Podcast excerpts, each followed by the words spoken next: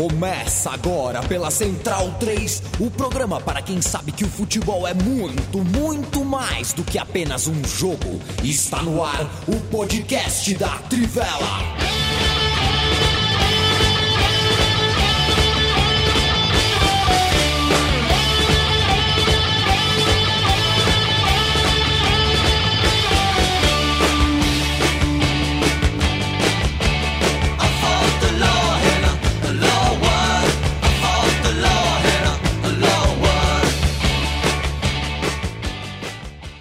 Boa noite, leitoras e leitores da Tivela, ouvintes da Central 3. Está começando mais um boletim diário sobre a Eurocopa, segundo dia sem jogos desde que começou o Campeonato Europeu de Seleções. A gente vai fazer um balanço aí é, das seleções eliminadas nas oitavas de final, algumas projeções, destacar é, jogadores que não brigam mais pelo título é, continental europeu.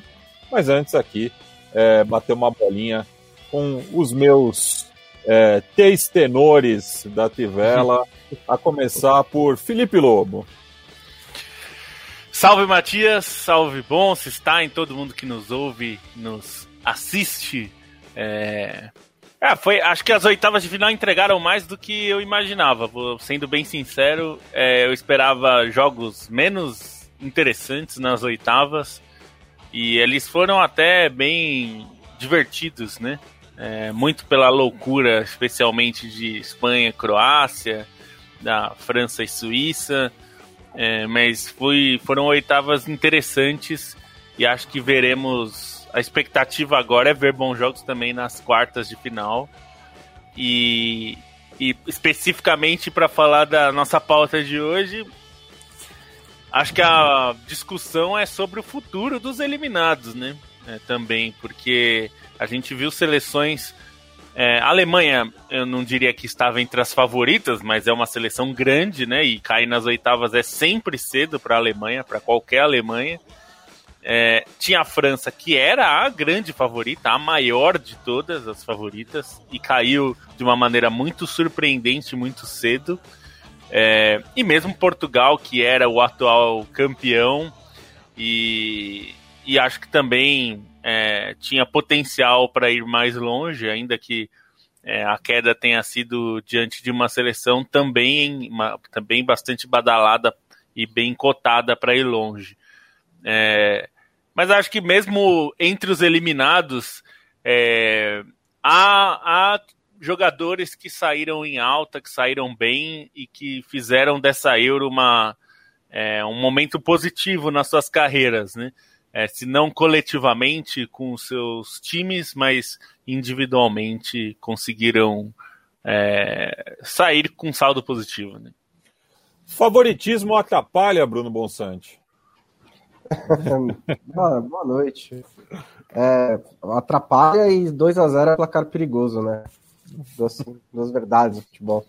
É, não atrapalha desde que você saiba lidar com ele, né? Acho que existe uma pressão natural, mas eu não consigo acreditar também que jogadores do calibre dos que a França tinha é, sucumbem à pressão, né? São jogadores muito rodados, muito experimentados, já foram campeões, foram campeões é, mundiais, faz é, três anos, que até uma das coisas, um dos fatores que talvez se perca um pouco nessa questão é o, esse time e o, e o Deschamps, eles fizeram uma Eurocopa ruim, mas eles têm crédito, né?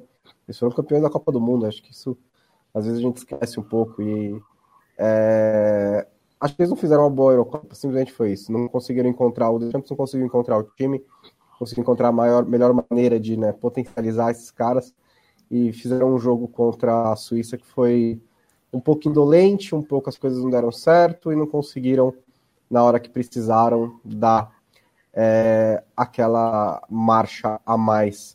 É, e só para completar o meu comentário inicial com uma nota triste, quero mandar um abraço para o ouvinte Colin Clark Silveira Gonçalves, que me informou hoje que a gente perdeu um amigo em comum, Rafael Prado Garcia Ribeiro, que eu conheci na maravilhosa cidade de Fartura, alguns anos atrás, onde eu ia passar alguns fins de ano.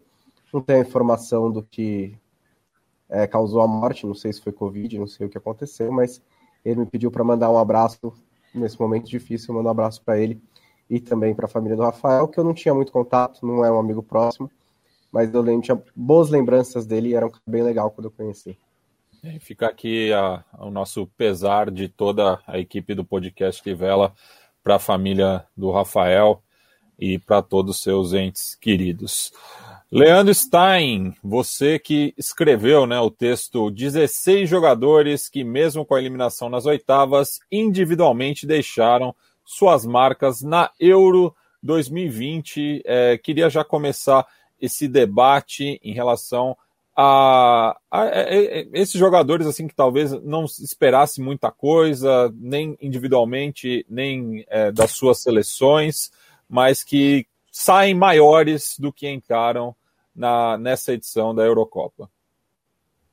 Boa noite a todos. É, tem alguns que se esperava muito e se corresponderam, né? Acho que até pegando um pouco o gancho do que o Bonsa falou e que, e que é interessante a gente pensar, principalmente nas oitavas, que saíram quatro seleções, seleções campeãs da Eurocopa, é, o cara que, assim, muitos caras que chegaram na Eurocopa com a pecha de craque, eles corresponderam bem individualmente, é, por exemplo, se a gente for falar de Cristiano Ronaldo, de Pogba, que não era necessariamente o primeiro aí na prateleira da França, mas correspondeu bem, Benzema, o Hinaldo, enfim.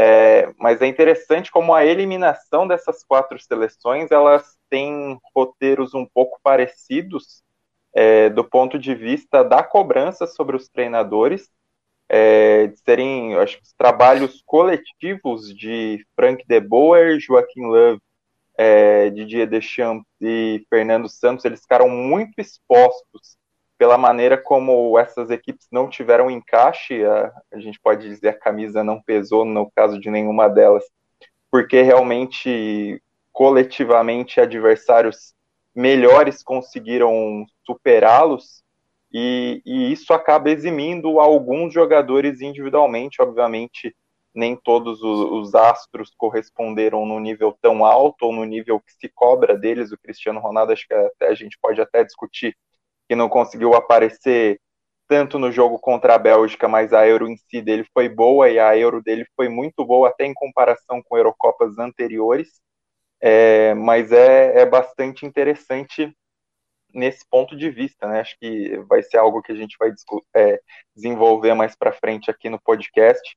Mas as eliminações dessas seleções elas pesam muito é, contra os treinadores do que necessariamente numa culpa que se volte a um jogador principal que não rendeu. Acho que todas têm, têm claro como os treinadores tomaram decisões erradas, como eles insistiram em decisões erradas e como eles repetiram erros é, ao, longo desse, ao longo da competição, exceção feita ao Frank de Boer, que, enfim, já era o cara que estava sob mais desconfiança desde o início de seu trabalho. É, desses nomes, eu acho que dois, para mim, que, dos que eu separei, é, são dois nomes e eu, eu acho que é uma pena perdê-los nessa Eurocopa por, por aquilo que eles vinham apresentando. Um é o Pogba, porque acho que assim, o Pogba foi o cara que me deu mais um dos caras que me deu mais gosto de ver nessa Eurocopa, por ser aquele Pogba meio peladeiro, mas aquele cara que faz o, o lance diferente nos jogos, ele deu alguns passes soberbos, é, marcou um baita de um golaço contra a Suíça, então acho que Pogba é um cara que, que deixa a Eurocopa mostrando aquilo que todo mundo quer ver e não necessariamente vê com tanta frequência assim para falar que vê muito pouco no Manchester United. Acho que até candidato para a seleção do campeonato na maneira como ele, ele apresentou esse futebol dele em alto nível na Eurocopa. Teve um grande parceiro no Benzema e o Benzema também foi outro que correspondeu, que mostrou como realmente pode fazer a diferença na França. Ele cresceu no torneio e fez uma partida muito boa contra a Suíça. Se o jogo foi tão bom, tem muito na conta do Benzema disso. E outro dos caras que, que farão falta, e até tinha até escrevi outro texto na Trivela nessa terça-feira sobre isso, é o Forsberg, né, que é um jogador que muito se cobrava dele na seleção da Suécia, era referência técnica depois da, da aposentadoria do Ibrahimovic e até em conjunto com o Ibrahimovic, tinha decepcionado na Euro 2016, quando a Suécia caiu num grupo difícil, que tinha também Bélgica e Itália. É, foi um cara que, mesmo com a seleção chegando longe e superando um pouco as expectativas na Copa de 2018, individualmente ele não, não foi tão bem assim, não foi necessariamente um cara que apresentou a habilidade que se esperava, ele foi participativo, ele se entregou bastante, mas não, não foi um pouco esse cara diferente. Eu acho que a Eurocopa mostrou essa qualidade dele, né? Essa é, capacidade de aparecer para definir, para criar. O time pendia para o lado esquerdo. Eu acho que vai ser outro cara que, que acaba fazendo falta. E aí na Suécia, ainda que a imagem pragmática de um time naquele 4-4-2 é, muito quadradinho prevaleça, eu acho que a Suécia tem, tem caras até para apresentar algo mais e que nessa Euro já, já puderam fazer diferente, em, ainda que alternando momentos entre si. Um Forsberg, para mim, foi o melhor jogador da equipe, principalmente pelos dois últimos jogos.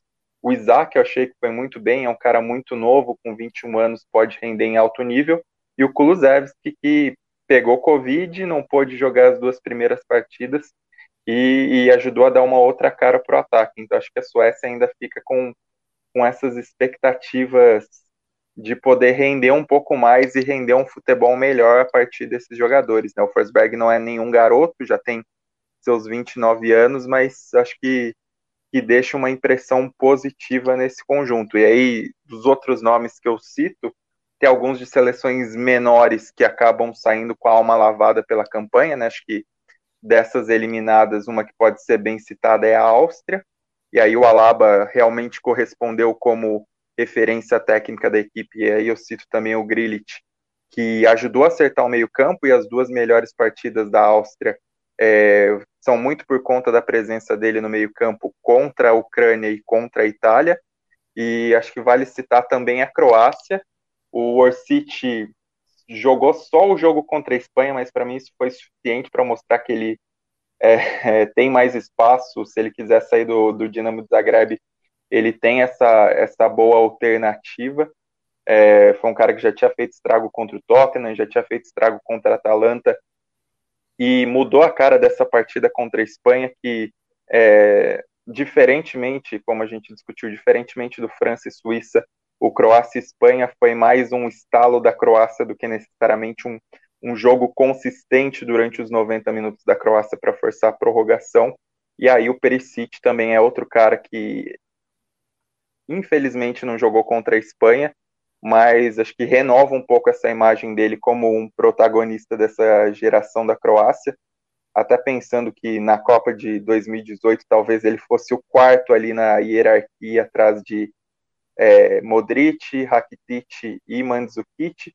Dessa vez acho que ele reforçou mais esse, esse lugar dele na história da Croácia.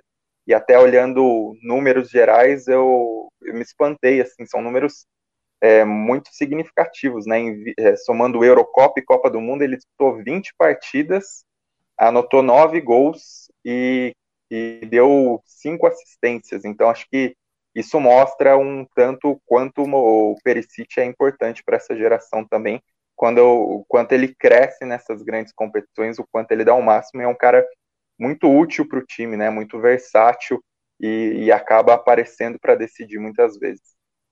E antes do Bonsa e do Lobo fazerem complementos aí à lista do Stein, só passar aqui para alguns recados do, dos espectadores, né? Quem está acompanhando a live pelo canal do YouTube da Tivela. Aproveita aí, quem ouve o podcast, assina também o canal para saber aí é, do horário, né? Porque muitas vezes a gente tem o, o, o, os dois horários tradicionais, né? Segunda às seis e meia, quinta às oito e meia.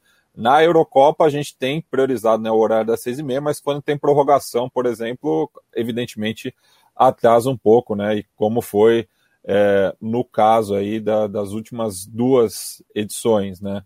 É, então tá aqui o Guilherme Santiago, sempre presente na torcida pelo bicampeonato dos dinamarqueses, e fica a curiosidade, né, que é, é, é a única, é o único confronto do mata-mata entre duas campeãs, né, já que a República Tcheca herdou, né, o, o, legado da Tchecoslováquia. O Tércio Brilhante, que acabou dizendo que meu quarto é muito legal, na verdade é o do meu filho, eu gravo no quarto do meu filho. É, o Danilo Pereira, que manda um boa noite de Catalão, Goiás, terra do craque, o Clube Recreativo Atlético Catalão. Gustavo Pita, Pedro Lara Miranda, que disse que uma das maiores injustiças do Deschamps foi trazer o Rabiot e o Lucas Hernandes, não trazer o Fekir e o Tel. É, o Victor Penteado, Roger Lima, Gabriel Soares é, dizendo que precisa do Yamin falando de Brasil e Croácia hoje, depois que o Fluminense fez comigo, fez com ele, no caso, é uma questão de necessidade fisiológica, alguma migalha de alegria. Olha, Gabriel, basquete brasileiro e entusiasmo são duas palavras rivais. Sempre tem que ficar com o pé no chão, porque hoje era o jogo que podia perder. Eu quero ver se chegar na final contra os donos da casa, se vai jogar com a mesma intensidade de hoje. Não sei se os croatas estavam escondendo o jogo. A Letícia Ferreira Neto, presente aqui. Bob Lennon, é, Matheus Cruz, perguntando se o Harry Kane é craque. Enfim, deixo aí para o Bonsa tecer seus comentários é, sobre os destaques que já voltaram para casa. Acho que, é, é, acho que na definição atual de craque, o Harry Kane é craque. Ele está entre os 10 ou 15 melhores jogadores do mundo, dependendo da temporada. É, é, um cara que resolve muito o jogo sozinho. Acho que ele pode ser chamado desse jeito, né? É, dos nomes que o Stein colocou ali, eu destaco também o goleiro do, de Gales, né, o Danny Ward, que não era nem confirmado como titular para essa Euro, acabou jogando. E é um goleiro de muito potencial que tomou escolhas um pouquinho erradas na carreira dele, porque ele surge no Liverpool, aí ele passa por vários empréstimos tem uma boa temporada no Huddersfield, ajudando no acesso. Ele volta e é vendido para o Leicester, é, no qual ele vai ser reserva do Schmeichel, né? Era óbvio que ele seria. E aí ele tem um goleiro de 28 anos que não tem 100 jogos por clubes ainda. É, então é, é, acho que ele precisa tomar aí uma. É um goleiro de boa qualidade, precisa tomar algumas decisões na carreira para tentar encontrar um espaço dentro dos clubes, né? Para jogar com um pouco mais de regularidade, mas ele fez uma boa Eurocopa.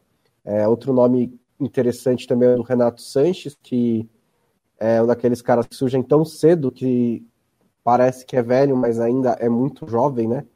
Mas ele explodiu justamente na Euro de 2016, aí passou pelo Bayern, teve uma passagem que é, acho que parece até mentira pelo Swansea, é, e agora tá, tá, fez uma boa campanha pelo Lille na última temporada, e é um jogador ainda de 23 anos com muito potencial, né? E que precisa talvez um pouquinho mais de tempo para realmente se consolidar, é, mas tem tudo para eventualmente voltar para um, um, grande clube da Europa.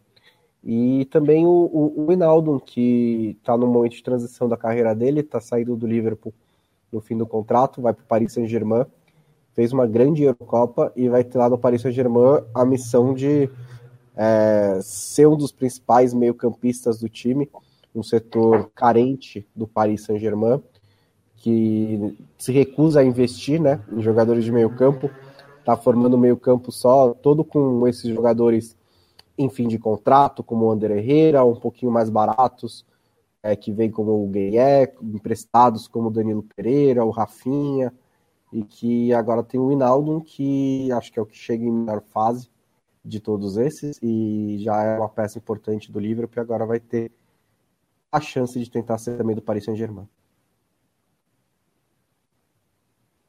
É, bom, é, eu, eu destacaria o Orsic é, da Croácia, é, entre, o Stein listou, e esse jogador já tinha brilhado é, num clube que costuma ser um grande revelador de talentos, né? Que é o Dinamo Zagreb. O Tottenham já tinha sofrido com ele.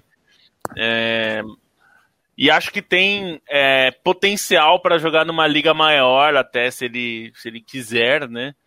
É, e acho que não é um jogador que vai chegar no, nos clubes mais ricos do mundo, mas ele certamente tem mercado nas grandes ligas.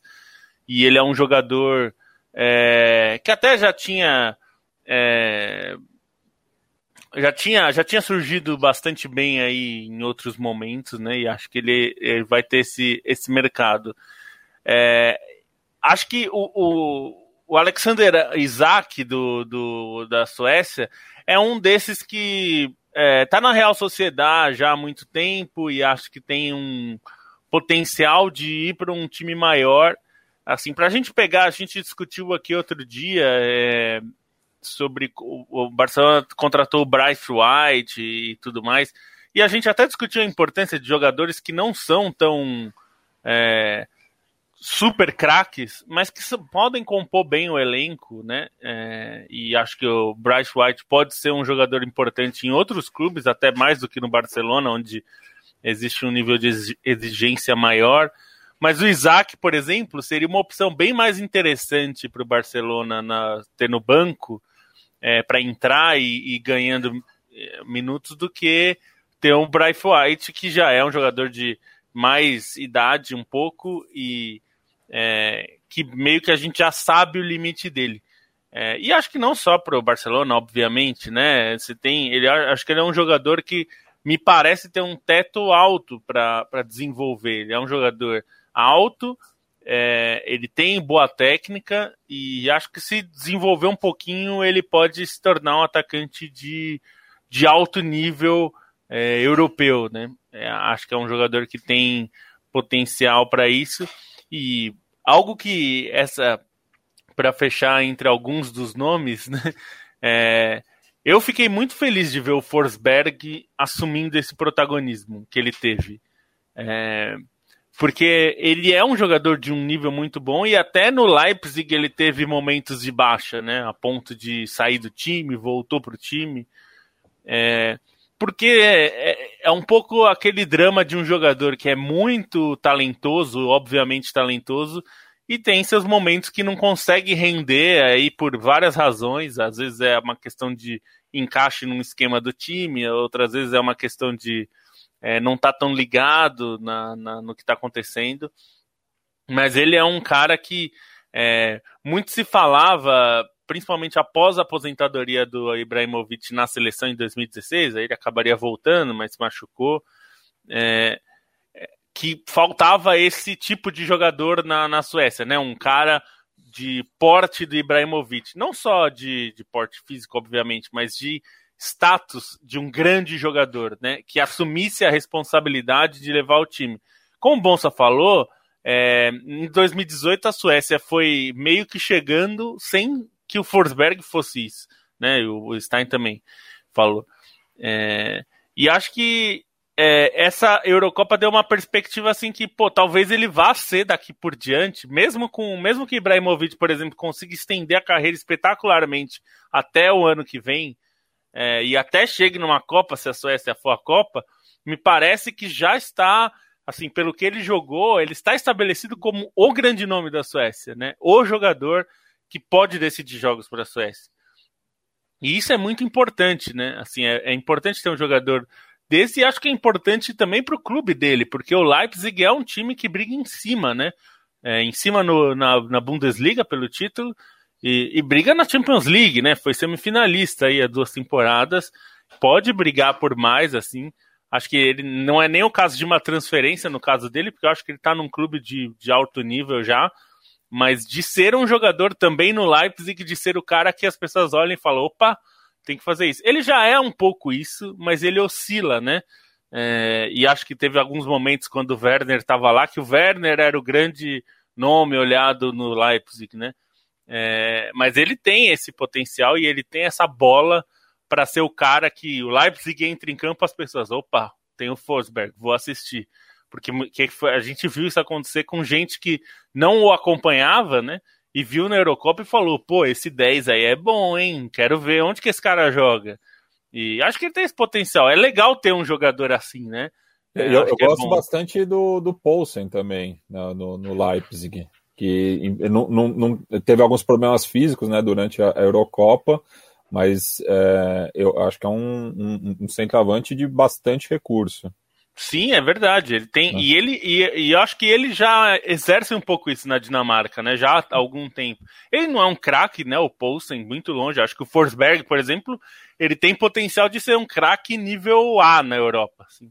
Ele tem bola. Ele não chegou nisso, mas está perto ali desse nível, mas não chegou. É, o Poulsen não, não consegue chegar nisso, ele não tem essa. Mas ele é um jogador muito útil, muito inteligente jogando, né? Tanto que às vezes, muitas vezes ele jogou junto com o Werner e nenhum dos dois era um nove de ficar na área e com o outro orbitando. Os dois são capazes de se movimentar. Ele é muito capaz de atacar espaços, algo que o Werner também é bom. Então os dois usaram bem isso. Então acho que tem tem coisas interessantes aí. Acho que para o Leipzig, eu acho que é ótimo que os dois, né, o Forsberg e o, e o Poulsen tenham feito uma boa Eurocopa. O Poulsen ainda está, né, fazendo uma boa Eurocopa. Pode ser interessante. Bem, e agora que a gente passou né, pelos destaques individuais, vamos falar do futuro dos coletivos, né, dessas seleções eliminadas, acho que começando pelos Países Baixos, né, que é, já, já é o, o, a seleção que anunciou a saída do, do seu treinador durante a Eurocopa, da Eurocopa, né?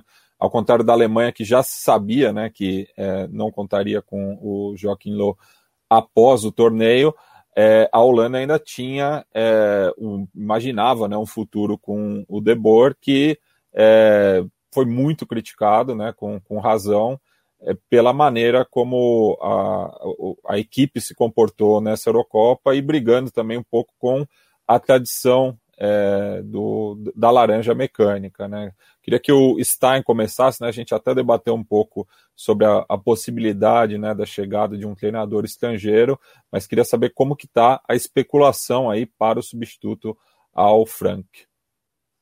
É, eu até estava acompanhando os tweets do Prêmio a Laranja, aí, para quem não conhece, trabalho excepcional do Felipe dos Santos Souza, eterno trivelista aí, foi colunista de Holanda na Trivela por muito tempo, aprendeu a falar holandês por causa do, da paixão pelo país.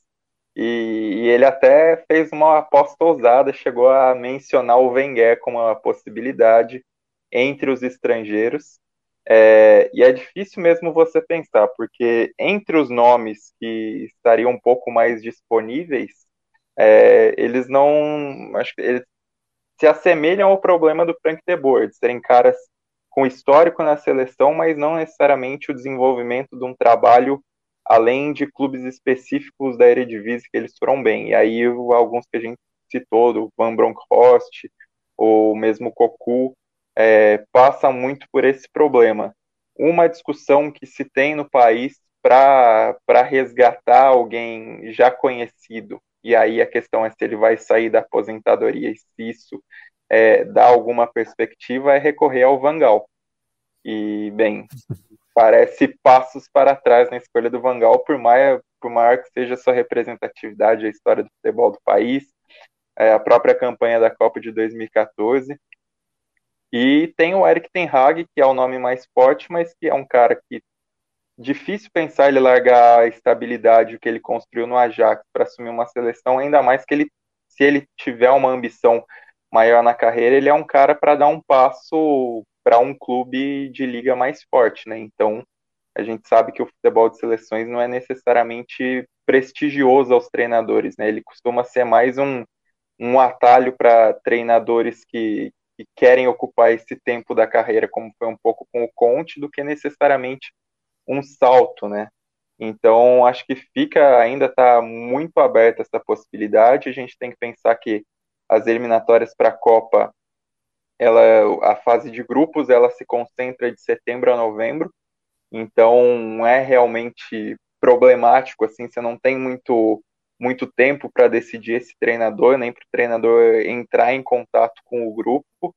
E, e, acho que o saldo final é, é bem diferente do que o Frank de Boer encontrou, né? Porque a, a impressão com o Ronald Koeman era de que a seleção holandesa ela tinha conseguido é, recuperar o prestígio depois do que aconteceu nas eliminatórias para Euro 2016, que foi um fracasso tremendo ficar em quarto lugar do grupo quando os outros três se classificaram, né?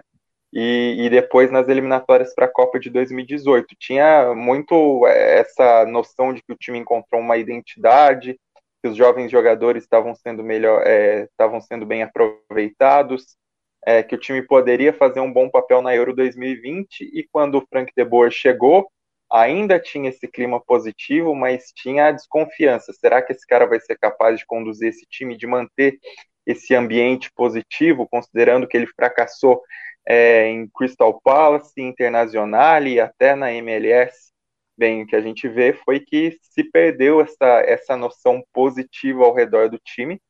É, a fase de grupos da Euro saiu até melhor que encomenda, mas é, acabou saindo, acabou sendo mais ligado à, falta de desafios da fase de grupos, e aí não, contra um time um pouquinho mais organizado, que era da República Tcheca, a casa caiu e o time, assim, é, é difícil falar, né? Como a gente comentou, por mais que lances tenham culminado nessa derrota, o gol perdido e, a, e principalmente a expulsão, o time fez muito pouco depois de ficar com 10 jogadores, né? Então, é, diante disso, a saída do Frank de Boer acabou sendo natural. Acho que o, a seleção tem um bom elenco, se a gente for considerar peças, mesmo individualmente, tirando esse jogo contra a República Tcheca, muitos caras se destacaram, né? A gente falou do, do Hinaldo, mas o Dumfries fez uma baita Eurocopa, o Frank de Jong é um cara que está numa crescente no Barcelona e, exceção feita ao Messi, ele foi o melhor jogador do Barcelona na temporada. Tem o Van Dijk que pode voltar, então acho que o, o conjunto ele é bom e, e, tem margem essa recuperação ainda que o grupo nas eliminatórias da Copa seja difícil contra a Turquia, Noruega e Montenegro, assim, as três principais concorrentes mas acho que, que a questão é mesmo recuperar esse ambiente depois de nove meses com Frank de Boer, que pareceram perdidos, né? Até por é, utilização de um esquema tático que não é o preferido no país e que, e que foi muito questionado ao longo, mesmo ao longo da Eurocopa. Então, acho que é, é meio essa mudança de chavinha do que vinha numa crescente e agora está na parte da descendente de uma montanha russa que que é a seleção holandesa nesses últimos anos. Acabou. Acabou o quê? Acabou o contrato de Lionel Messi com o Barcelona. Ele Nesse tá exato momento. No... Quatro minutos atrás, né? Ô, ele está oficialmente livre no mercado. Se você quiser contratar ele para autônomos, Matias, corre. é, é o momento é, esse, vai, né? É, vai ter interessados, vai ter gente atrás dele.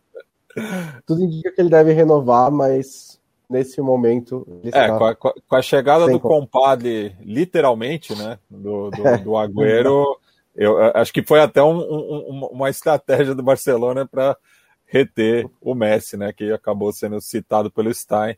Então temos essa bomba aí que bomba. Tinha hora para explodir. É, eu voltando ao assunto da Eurocopa, eu acho curioso como a Holanda fica rodando em torno do Van Gaal e do Gus Hiddink, né? Cada um tem o seu candinho na história. E entre eles, acho que o Vangal é um dos mais bem qualificados. É, mas é, é hora de olhar um pouco para frente, né? Assim, até fez uma boa Copa o Vangal em 2014, mas ele já está uns dois ou três anos, dos dois, três anos da carreira dele, já está de saco cheio do futebol. Não sei se é uma boa escolha, embora o trabalho de seleção é um pouco mais é, tranquilo, né? Você tem um pouco menos de trabalho ali no dia a dia. O que me interessa bastante do futuro das seleções eliminadas é principalmente o de Portugal. Porque Portugal, ao contrário é, da Holanda, é, os jovens treinadores de Portugal são muito qualificados, né? Eles estão. É uma escola de treinadores que a gente está é, tá usando aqui no futebol brasileiro, né? Trouxe o Abel, trouxe o, Jorge Jesus, que não é jovem, mas é da escola portuguesa. Tem alguns outros nomes interessantes. O Paulo Fonseca está agora no mercado, fez um bom trabalho na Roma. Tem o Marco Silva, que também tem sido especulado no futebol brasileiro aqui. Então, é, tem como sair do Fernando Santos e buscar um profissional um pouco mais moderno, um pouco mais jovem, que consiga fazer um, um, uma seleção de Portugal que joga um pouco mais de acordo com os talentos que tem. Porque é impossível contestar o título de 2016, o único da história de Portugal. Depois ainda conquistou a Liga das Nações, uma seleção que nunca tinha ganhado nada. É um ciclo muito vitorioso, mas o desempenho do time de Portugal, do Fernando Santos, com tantos jogadores é, de qualidade, é muito decepcionante. Tem, o time tem o Bruno Fernandes, tem o Bernardo Silva, é, tem o Diogo Jota, tem o Cristiano Ronaldo, tem uma profundidade muito grande de talentos ofensivos. Tem um dos melhores zagueiros do mundo no momento, que é o Rubem Dias. É, tem jogadores de qualidade em todos os setores e precisa jogar mais. E acho que é, o Portugal não pode se contentar só com esse estilo de jogo que é muito reativo, que só defende, que defende mais do que ataca, que fica buscando contra-ataques ali. Ele tem capacidade de jogar mais do que isso. Eu acho que tem treinadores que conseguem fazer Portugal jogar de uma maneira mais ofensiva. E Acho como que está, perdão, é, e, e, já, já passa a bola para o Lobo, e como que está é, esse debate na imprensa portuguesa, né, que até por conta da eliminação da seleção deu uma espécie de barrigada ontem, é, o, o, diário A Bola, né, falando aí de uma suposta oficialização da FIFA sobre os dois títulos olímpicos do Uruguai serem considerados é, como mundiais, que é, um, que é um debate que eu acho que já está superado, até porque a própria seleção uruguaia já tem as duas estrelas acima do distintivo.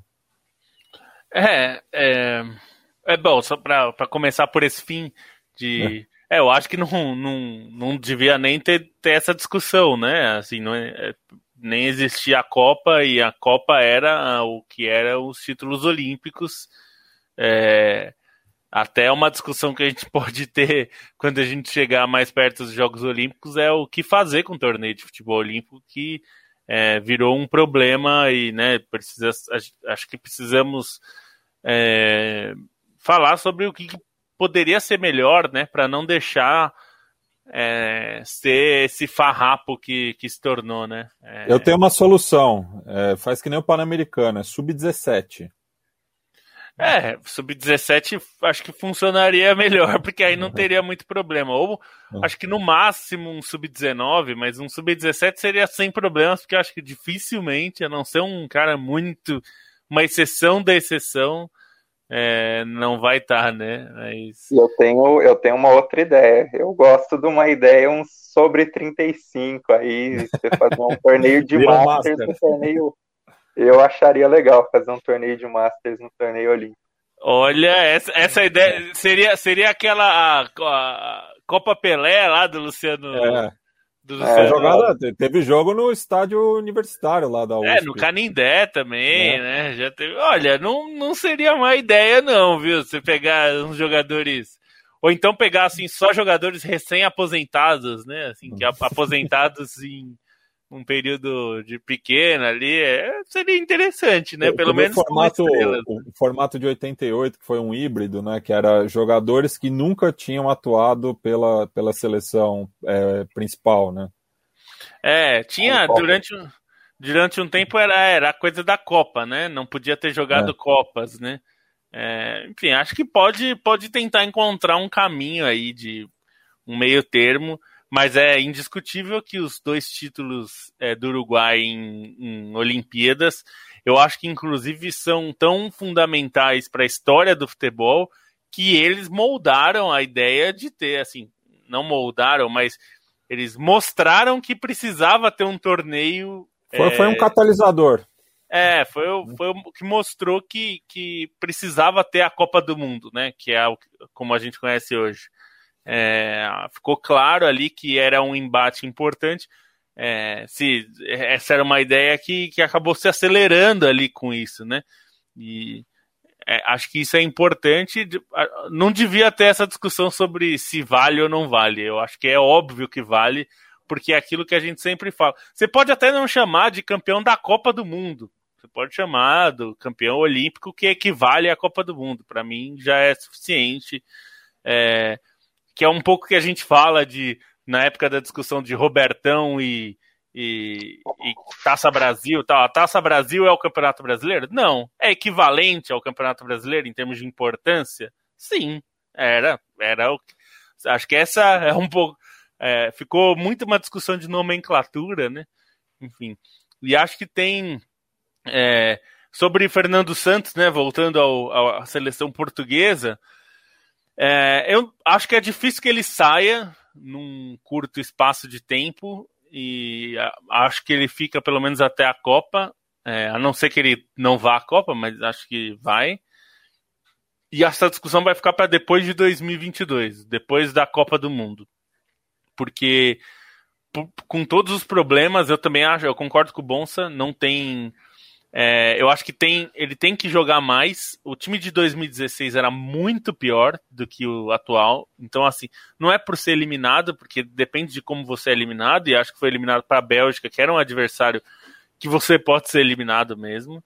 Eu acho que a frustração, mais do que a eliminação, é não ter jogado, né? O suficiente, assim. É, me parece que faltou futebol, porque você poderia ter caído no grupo, num grupo difícil, o grupo da morte que todos morreram, né?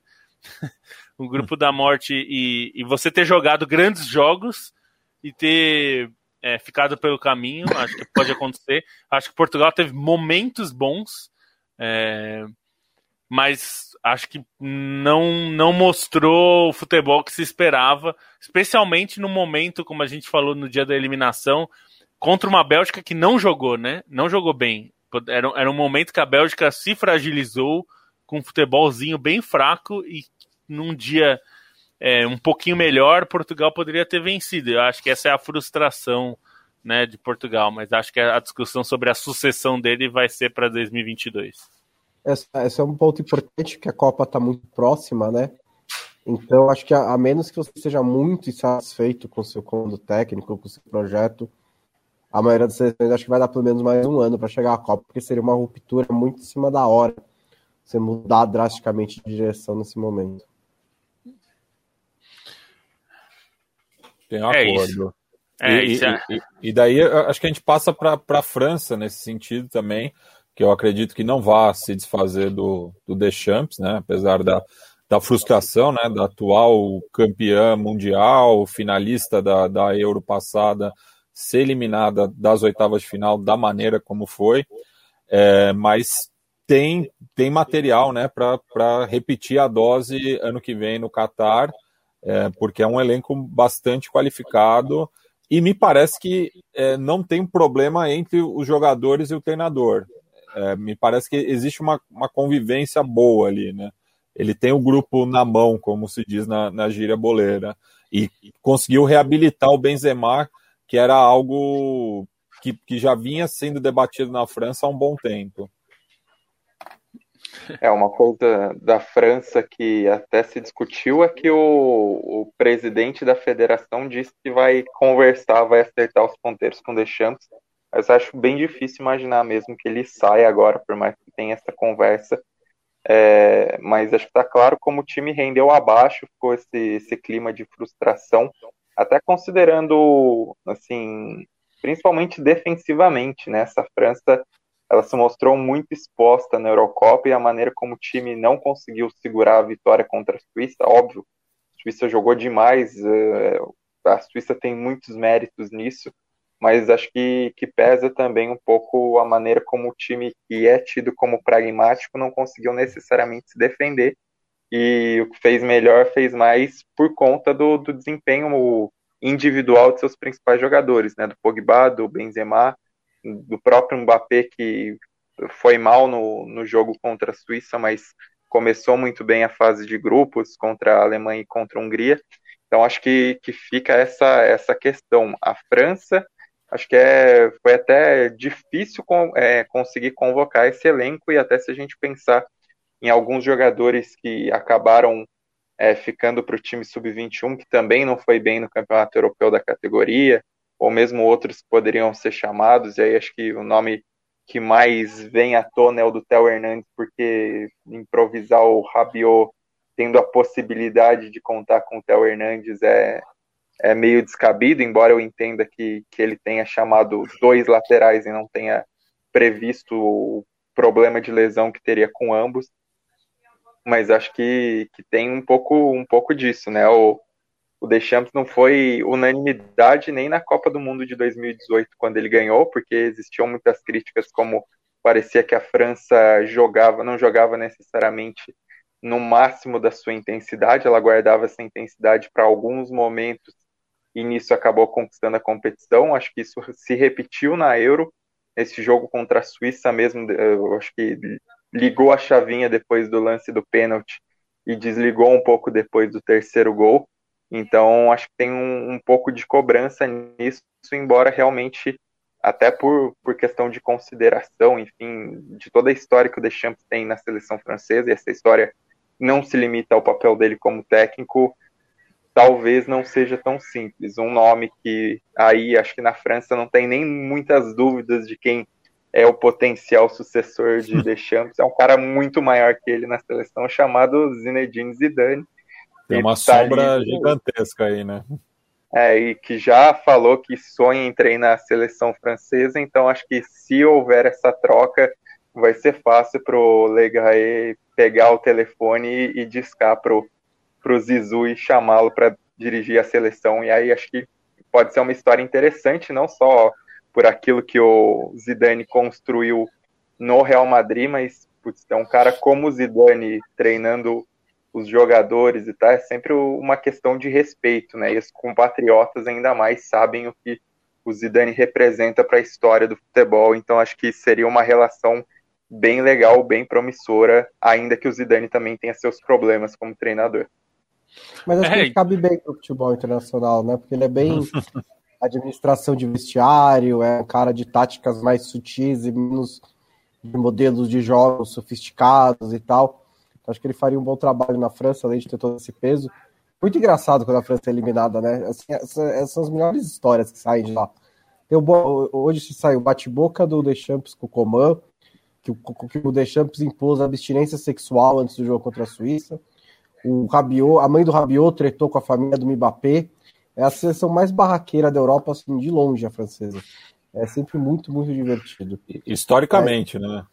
Historicamente. Quem assistiu o documentário Leblé é, tem história ali que acho que até ficou de fora na ilha de edição. É, só pensar que os franceses, assim, é, qualquer coisa estamos queimando carros, né? Então eles, é. eles levam isso para todos os lugares, inclusive para a seleção, né? Só lembrar de 2010 que chegou a ter greve na seleção francesa. É. E só para ficar um pouquinho nas outras seleções eliminadas, falar rapidinho das menores, né? Acho que o futuro de Gales depende muito do que o Bale vai fazer da vida daqui para frente, né? Há rumores, havia rumores de que ele se aposentaria depois da Eurocopa. Ele ainda Deve estar tá jogando golfe agora.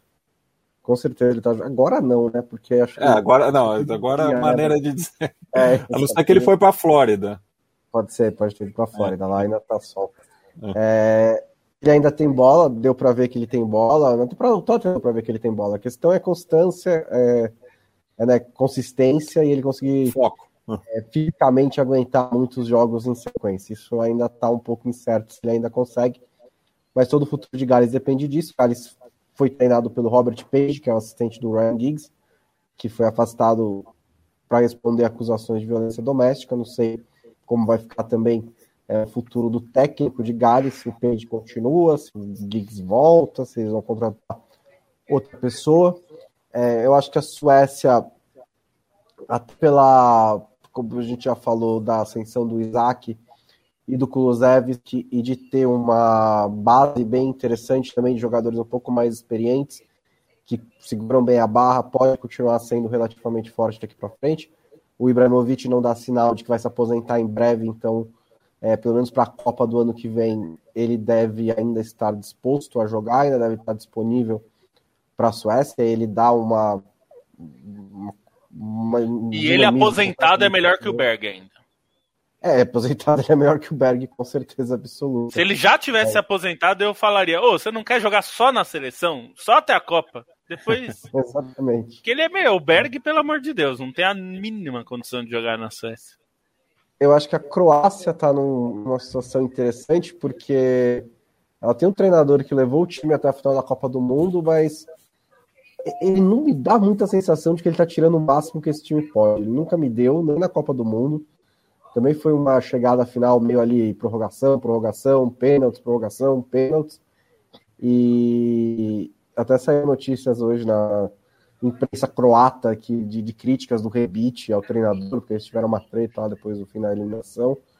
Mas eu não sei se também ali existe um espaço para trocar de treinador. O Dalit é um treinador que surgiu bem em, em futebol croata, ganhou uma Copa da Croácia, mas fez a maior parte da carreira no famoso mundo árabe. antes de assumir a seleção croata, também não é um treinador tão tarimbado assim, que a maioria das seleções não tem, né? É o mercado do futebol internacional esse mesmo. Mas eu não, ficaria surpreso também se houvesse uma mudança ali, embora eu acho que talvez não vá acontecer. E das eliminadas que eu acho que sai com um bom, um bom, uma boa impressão mesmo é a Áustria, né? Fez uma boa Eurocopa, mostrou um time bem organizadinho, é, fez a Itália, que foi a melhor seleção da fase de grupos, suar até o último segundo para ganhar a vaga nas quartas de final e finalmente mostrou um futebol mais adequado à qualidade dos jogadores que tem à disposição. Então acho que o trabalho aí do Franco foi brincadeira, não vou fazer isso. Né? Fácil demais. Não, é, é, acho que tem, tem tudo isso. Acho que a Áustria mostrou um nível de organização de, de futebol até, né? Em, em alguns momentos que poderia ser assim até é, sonhar com algo mais e chegar na Copa do Mundo, né? Que é muito difícil para a Áustria, não joga desde 98, né? É, então acho que tem que sonhar e, e acho que para essas seleções, para a Suécia a perspectiva é boa, para para a Áustria é, deu alguma perspectiva, porque acho que tinha bem pouca. É, então, a, tem, a, a, Croácia eu já acho que a perspectiva não, não é das melhores, mas não tem muito como ser, né? Assim, eu acho que você tem bons jogadores, mas é, acho que a Croácia é, estabeleceu assim, chegar na final da Copa foi mais do que a Croácia jogou, assim. Ela, ela jogou, e aí, como todo torneio de mata-mata, isso é legal também por isso é, foi uma sucessão de acontecimentos que permitiu que a Croácia chegasse lá. É, é total, tem todo o mérito, é uma campanha histórica, mas assim, não foi porque ela né, desbancou o grandes favoritos jogando muita bola. Teve, é, acontece, faz parte do jogo. Também não dá para esperar que a Croácia vai fazer fosse chegar na final da Euro ou fosse, né, não, acho que seria irreal né, de acordo com o que tem, até porque o Modric, se chegar na Copa, é, vai chegar ainda mais velho, né? Um ano e meio mais velho. É, e ele já é veterano, né? Então, a, ainda, a gente ainda não viu, a gente viu o Rakitic é, que se aposentou depois da Copa e é, acho que faz falta, não, não, não chega nesse. A, a Croácia tem bons coadjuvantes, mas não tem grandes protagonistas, né? Tem, o Brozovic é um ótimo coadjuvante. É um, é, na, na Inter já é assim. Mas ele não é um protagonista, não é um cara que vai reger a, a Croácia para grandes conquistas. Ele não é esse jogador. É, é a, a, né? Croácia né? historicamente faz muito com pouco, né? Porque é uma população pequena. Pequeno, um país pequeno, você, né? você pensar, já né? tem, na primeira Copa do Mundo que participa, chega numa semifinal. É, depois, 20 anos de, de, depois, é finalista. É, foi, é, o ápice dessas gerações que eram muito talentosas, é, tinham jogadores de relevância, né, que é, brilharam no, nos grandes clubes europeus, mas também não, é, é isso, né, é, não dá para esperar muito mais do que, do, do que esses feitos. Sim. E, e, e mesmo nessa Eurocopa, ser eliminada para a Espanha do jeito que foi, também é, é, é um resultado, é, não, não, não, vou dizer é, justo, mas é aceitável, porque foi um jogo que teve possibilidade da, do, dos dois times ganharem. É, em, questão de talento, a Espanha leva vantagem, porque revela muito mais, mas é isso, né? A, a Croácia foi competitiva, fez uma fase de grupos é, aceitável, não, não foi nada de, de especial, mas fez um grande jogo contra a Espanha, mas acabou perdendo e é do futebol. É, é, é isso que se espera que a Croácia faça, seja competitiva, porque não dá para esperar muito mais. Agora, acho que dá pra gente. Quem a gente pode falar que eu acho que a, é, a gente falou de não ter mudanças, né? E Portugal não deve mudar, ainda que se a gente possa questionar. É, acho que a França não vai mudar também, embora tenha o Zidane aí como sombra, mas quem mudou foi a Alemanha, né? E a Alemanha, eu acho que aí é que a gente tem que ver a perspectiva, é, porque, é como a gente falou, né? Discutir do futuro, porque já está definido, né? Já é, então, mas é, a, tem, a, as eliminatórias estão né? rolando, né? As eliminatórias já estão aí, como a gente falou para os outros. Para a Alemanha vai ser uma transição que não vai ter esse, não vai ter que fazer como a Holanda de ficar buscando, né, uma, algo é, que não tem, porque já está definido. É, mas aí é uma, é uma perspectiva no sentido de que a Copa é o ano que vem e o que dá para fazer, né? E a, e a, Alemanha já tropeçou nas eliminatórias, perdeu para a Macedônia do Norte. Então é meio que. É, tudo bem, a, o técnico que chegar no Holanda vai ter que já entrar rasgando, né? Porque também já perdeu da, da Turquia, mas acho que a Alemanha também, ainda que o grupo não seja o mais difícil do mundo, mas é, é, eu tô curioso para ver, não sei vocês, eu tô curioso para ver como vai ser a gestão Hansi Flick, o que vai mudar em relação ao que era o Rock'n'Roll, né?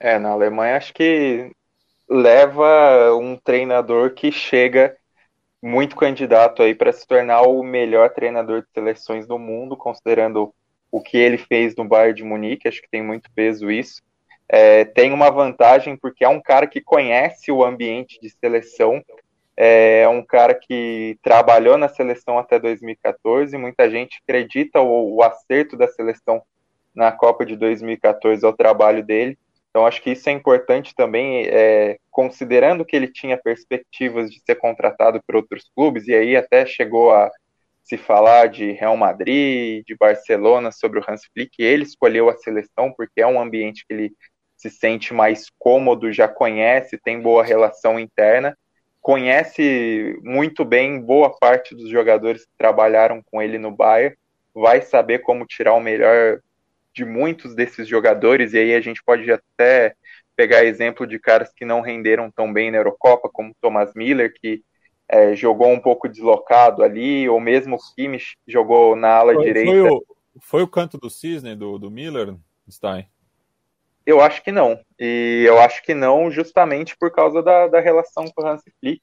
Eu acho que por ter essa, essa questão de confiança, eu acho capaz que ele mantém o Thomas Miller. Até acho que uma convocação surpresa que pode acontecer em breve é a volta do Boateng, porque a saída do Boateng do Bayern foi o, o estopim para o Hans Flick pedir o chapéu e sair, porque foi uma decisão, é, o, o Salihamidzic, que é o diretor, ele decidiu não renovar com o Boateng quando o Boateng era um dos homens de confiança, então acho que existe até essa possibilidade, acho que o Hans Flick é um treinador mais do que preparado para conseguir tirar o melhor desses caras, o que o, o Love não, não conseguiu, né, acho que a questão da renovação da Alemanha não é necessariamente de nomes, Obviamente, a Alemanha, nesse processo aí pós-2014, algo muito custoso para ela foi perder lideranças, né? Perder Lan, perder Schweinsteiger, perder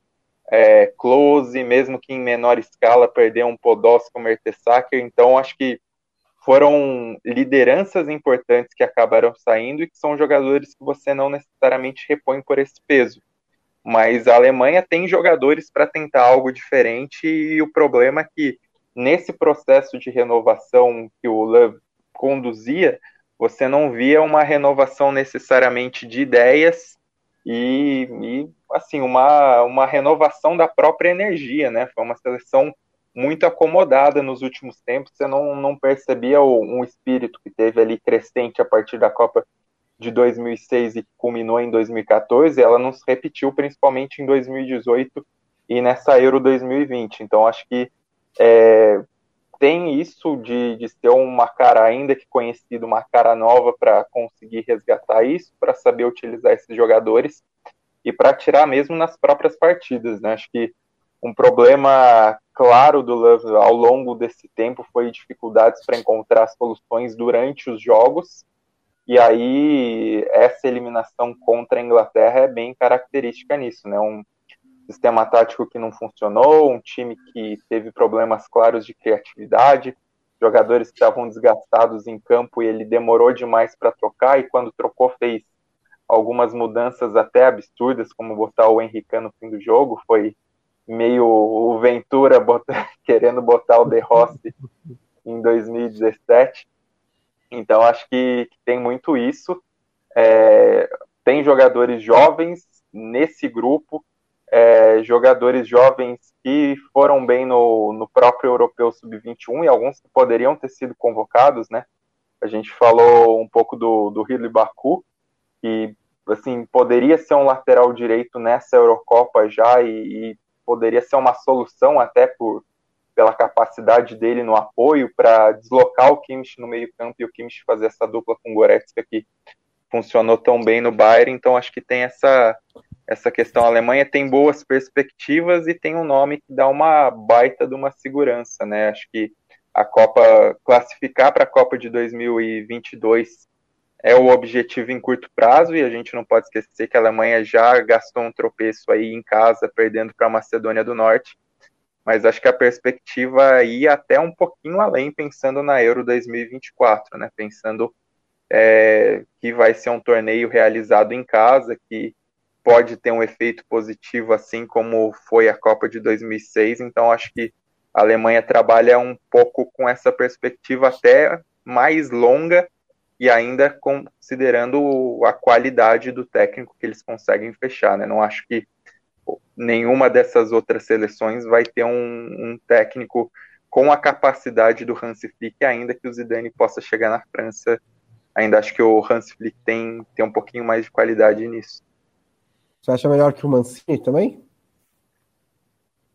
Acho que o, o problema é o, é o, recorte muito curto, né? Mas acho que eu prefiro o Hans Flick um pouco pela maneira como ele mudou o Bayern em pouquíssimo tempo, né? acho que ele tem um trabalho mais longo na seleção, então sim, o Mancini vem num momento muito positivo e o que ele faz na Itália é excepcional, mas não é necessariamente que os trabalhos dele na, na Inter e no, no, Manchester City fossem elogiados por serem trabalhos ofensivos de bom futebol.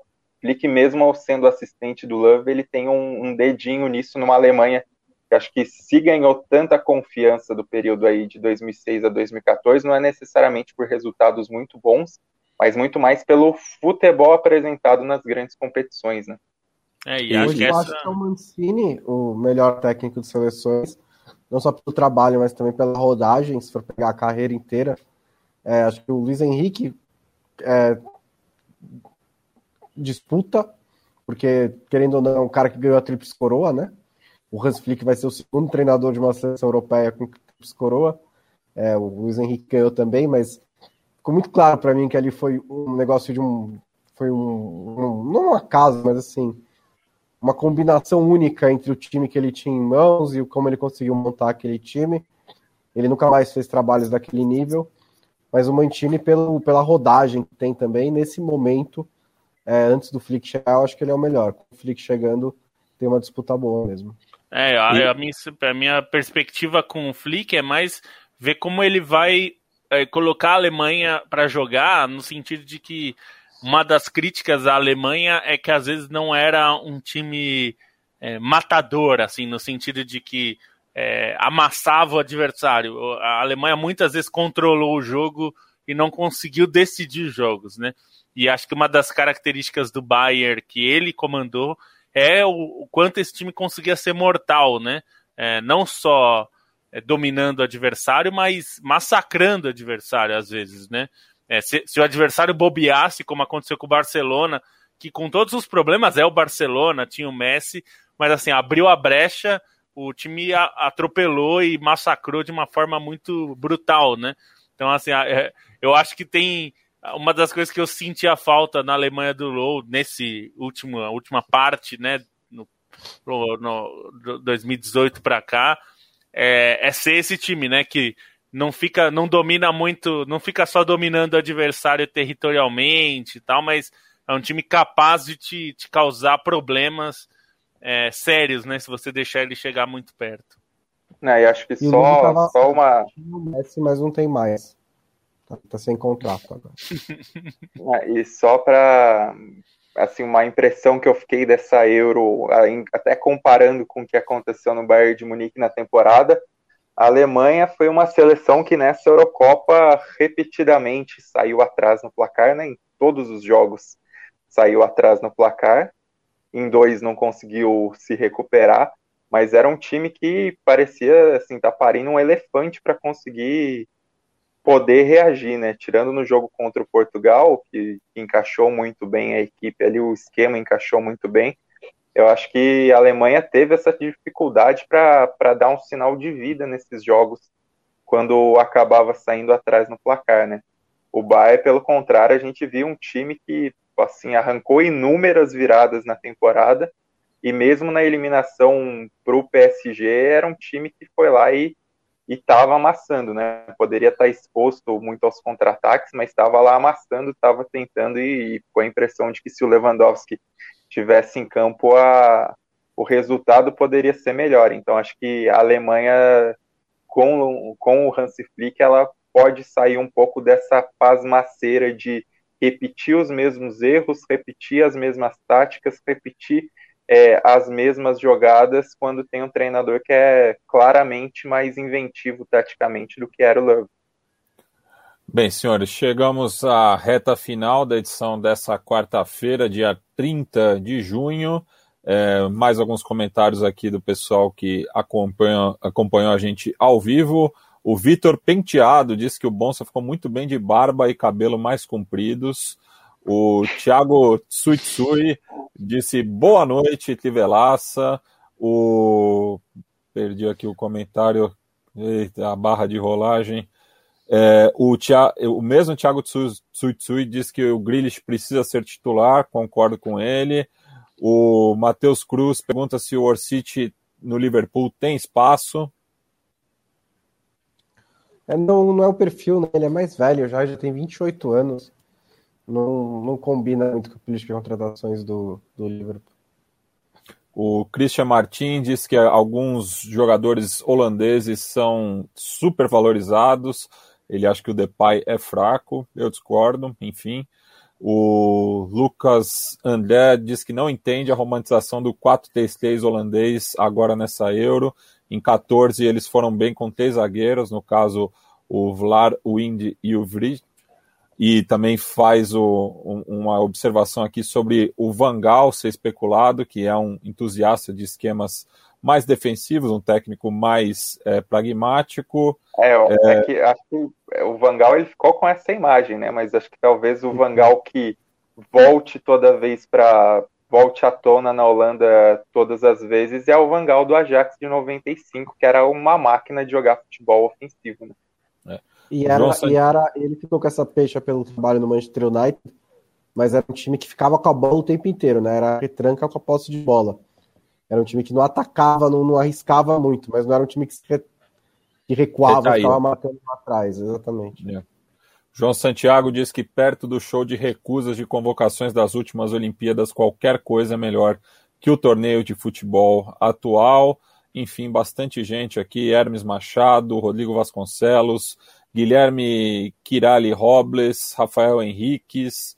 É, bastante gente comentando, acompanhando a gente. Bonsa, para se despedir, um destaque da atual Copa América. A Argentina não foi terrível.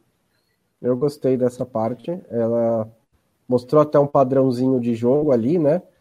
Tem um bom, tem um bom zagueiro, isso é um, começa assim, tem um bom goleiro, é uma novidade, o Emiliano Martinez fazendo uma boa Copa América, fez uma boa temporada. Tem um bom zagueiro, o Cristian Romero, é, melhor do que muitos que foram zagueiros da Argentina. Otamendi. É, é, o melhor do que o Otamendi. O Scaloni está variando entre um, um, esquema com três meias e outro mais 4-2-3-1, né? O Paredes do lado do Guido Rodrigues, ou o Palácio também jogou um pouco, e aí ele abre o Papo Gomes jogando um pouco mais pela esquerda, começa pelo meio o Correa na direita, às vezes o Di Maria, e lá na frente o Lautaro ou o Sérgio Agüero tem funcionado mais ou menos.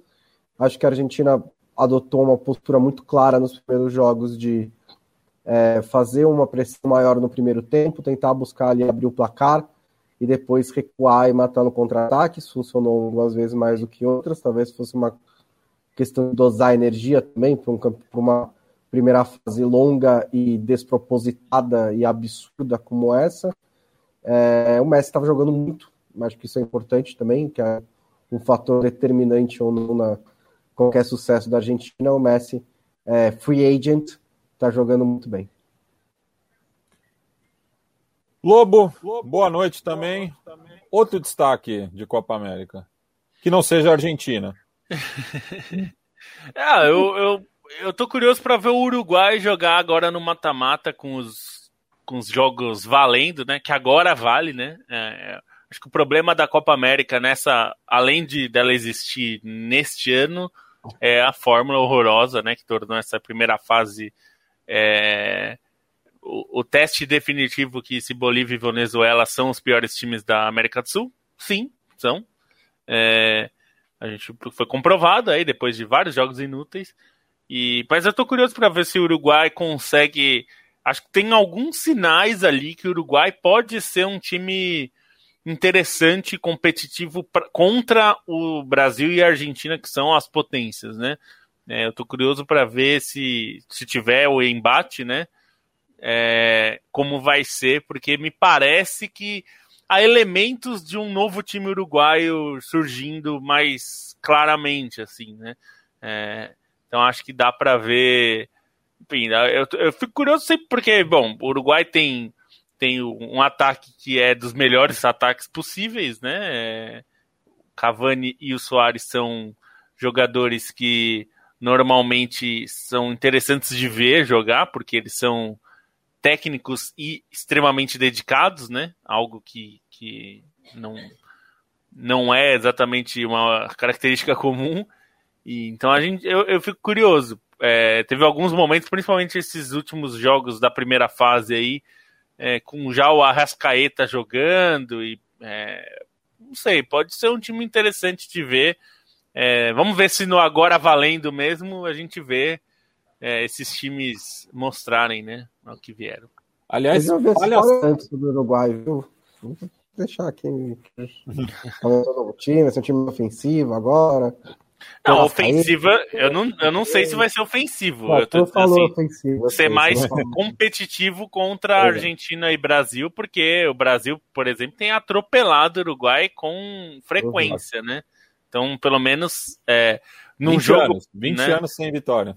É, então, acho que pelo menos se o, se o Uruguai conseguir ser mais competitivo contra o Brasil e a Argentina, já é algo interessante. De repente, imagina, se o Uruguai consegue uma vitória contra o Brasil no Brasil, é algo, né, vira pôster, história para sempre, mesmo nessa Copa América Mambembe. Não vou dizer e... que acharia é ruim, não, viu? E, Acho e aliás, que acharia, viu? E fica a crítica ao regulamento, né, de que Argentina e Uruguai, primeiro e segundo do, do Grupo Sul, né, da Conferência Sul da, da Comembol, uhum. é, se enfrentam na semifinal, né? É, tipo, é, não, não, faz sentido nenhum. É, é enfim. Faria sentido, acho que dentro do, do esquema com viagens, né? Porque aí eles é, continuariam sim. jogando no Sul, mas. É. realmente. Leandro Stein, um destaque da Copa América, sem, sem citar os rioplatenses. Bom, meu destaque, eu vou falar de Bolívia e Venezuela, porque acho que o mais interessante, assim, todo mundo sabia, todo mundo sabia não, todo mundo esperava que as duas seriam eliminadas, foram eliminadas, mas ainda assim, os dois melhores da, goleiros da competição ainda são de Bolívia e Venezuela, né? Que mostra foram os mais exigidos.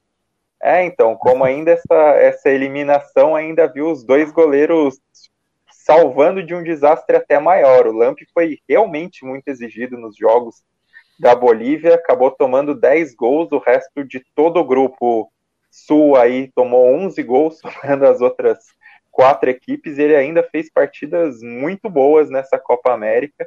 E o Farins, para mim, ainda foi melhor que o Lamp, foi menos exigido, mas foi mais decisivo para a Venezuela conseguir conquistar dois empates, até considerando que a Venezuela vinha toda desfalcada, né? Teve o, o surto de Covid antes da competição, precisou realizar vários cortes, então acho que os empates com Equador e com Colômbia acabaram sendo bastante significativos para a Venezuela e o Farins acaba saindo em alta até um goleiro que a gente sabe do potencial, que Nessa temporada foi reserva do Lan na França, mas pode ter espacinho para ser titular em algum clube. Tem sua questão por ser é, bem mais baixo do que a média dos goleiros, mas tem seu potencial, então acho que vale destacar isso. Além de tudo, além de todos os vareios, os dois goleiros foram muito bem para evitar um cenário ainda pior para essas duas seleções. Bem, a gente encerra mais essa edição, lembrando que amanhã é no horário tradicional do podcast quinta-feira, 8 e meia, então a gente se reencontra é, daqui pouco mais de 24 horas e falando um pouco mais de Eurocopa amanhã, fazendo uma projeção né, aí das quartas de final. Tchau, tchau.